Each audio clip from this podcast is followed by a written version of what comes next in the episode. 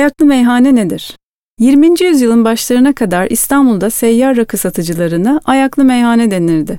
Gizli çalışan, her zaman yasalarca izlenen ve cezalandırılan kaçak esnaf arasında sayılırlardı. Bahçekapı ve Yemiş iskelesi civarında sık rastlandığı söylenir. Bellerine koyun bağırsağından yapılmış, ucu musluklu bir tulum sarar, içini rakıyla doldurdukları tulumun dışarıdan görünmemesi için uzun cübbe giyerlerdi. Cübbenin cebinde tası arak adı verilen kadeh bulunurdu. Tası tarağı toplayıp kaçmak deyimi de buradan gelir. Reşat Ekrem Koçu'nun deyişiyle dükkanı, tezgahı, fıçısı, sakisi, garsonu hep kendileriydi. Tanınmak için simgesel olarak omuzlarına bir peştemal asarlardı.